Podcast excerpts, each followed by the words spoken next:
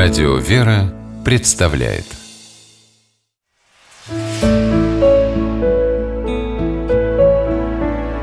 Пересказки. Царевич-ремесленник По мотивам сербской народной сказки. Задумал как-то царь прокатиться с женой и дочерьми по морю на корабле.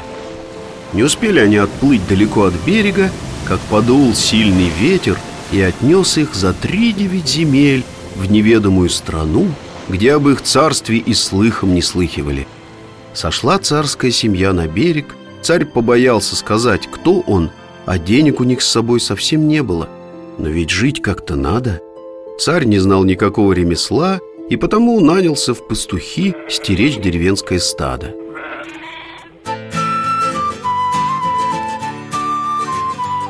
Прошло несколько лет, и вот однажды сын царя заморской страны увидел дочь пастуха и влюбился в нее без памяти. Царевич объявил отцу с матерью, что не женится ни на ком, кроме как на дочери пастуха. И сколько родители его не уговаривали, царевич стоял на своем и твердил «Другой невесты мне не надо». Что делать? Пришлось послать в село визиря, главного царского советника – и тот объявил пастуху, что царевич хочет жениться на его дочери.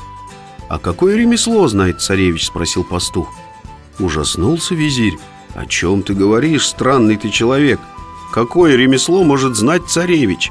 Да и на что ему ремесло?» «Как знать. Жизнь бывает непредсказуемой», – говорит пастух. «Ремесло за плечами не висит, а ко времени может и пригодиться.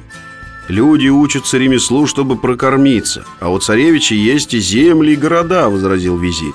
Пока царевич не выучится какому-нибудь ремеслу И не принесет мне изделия своих рук Я не отдам за него свою дочь, сказал пастух.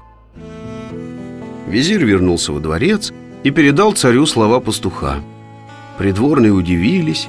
Они думали, что пастух сочтет большим счастьем и честью, если царевич возьмет его дочь в жены – а он, смотрите-ка, потребовал, чтобы царский сын ремесло знал.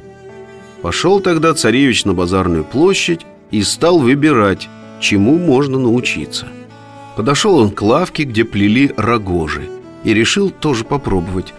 Через несколько дней царевич сплел рогожу и сам понес свое первое изделие пастуху. Пастух взял рогожу в руки, осмотрел ее со всех сторон и спросил, а сколько она стоит – «Четыре гроша», — ответил царевич. «Что ж, ничего. Сегодня четыре гроша, да завтра четыре. Это восемь, да четыре послезавтра — это двенадцать. Если бы я, царь, знал это ремесло То не пас бы теперь деревенское стадо. Так царевич узнал, что он берет в жены не пастушку, а царскую дочь.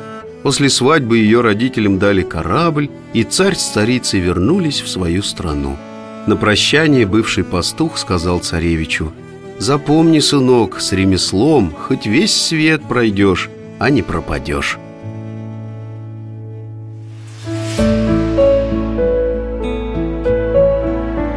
Пересказки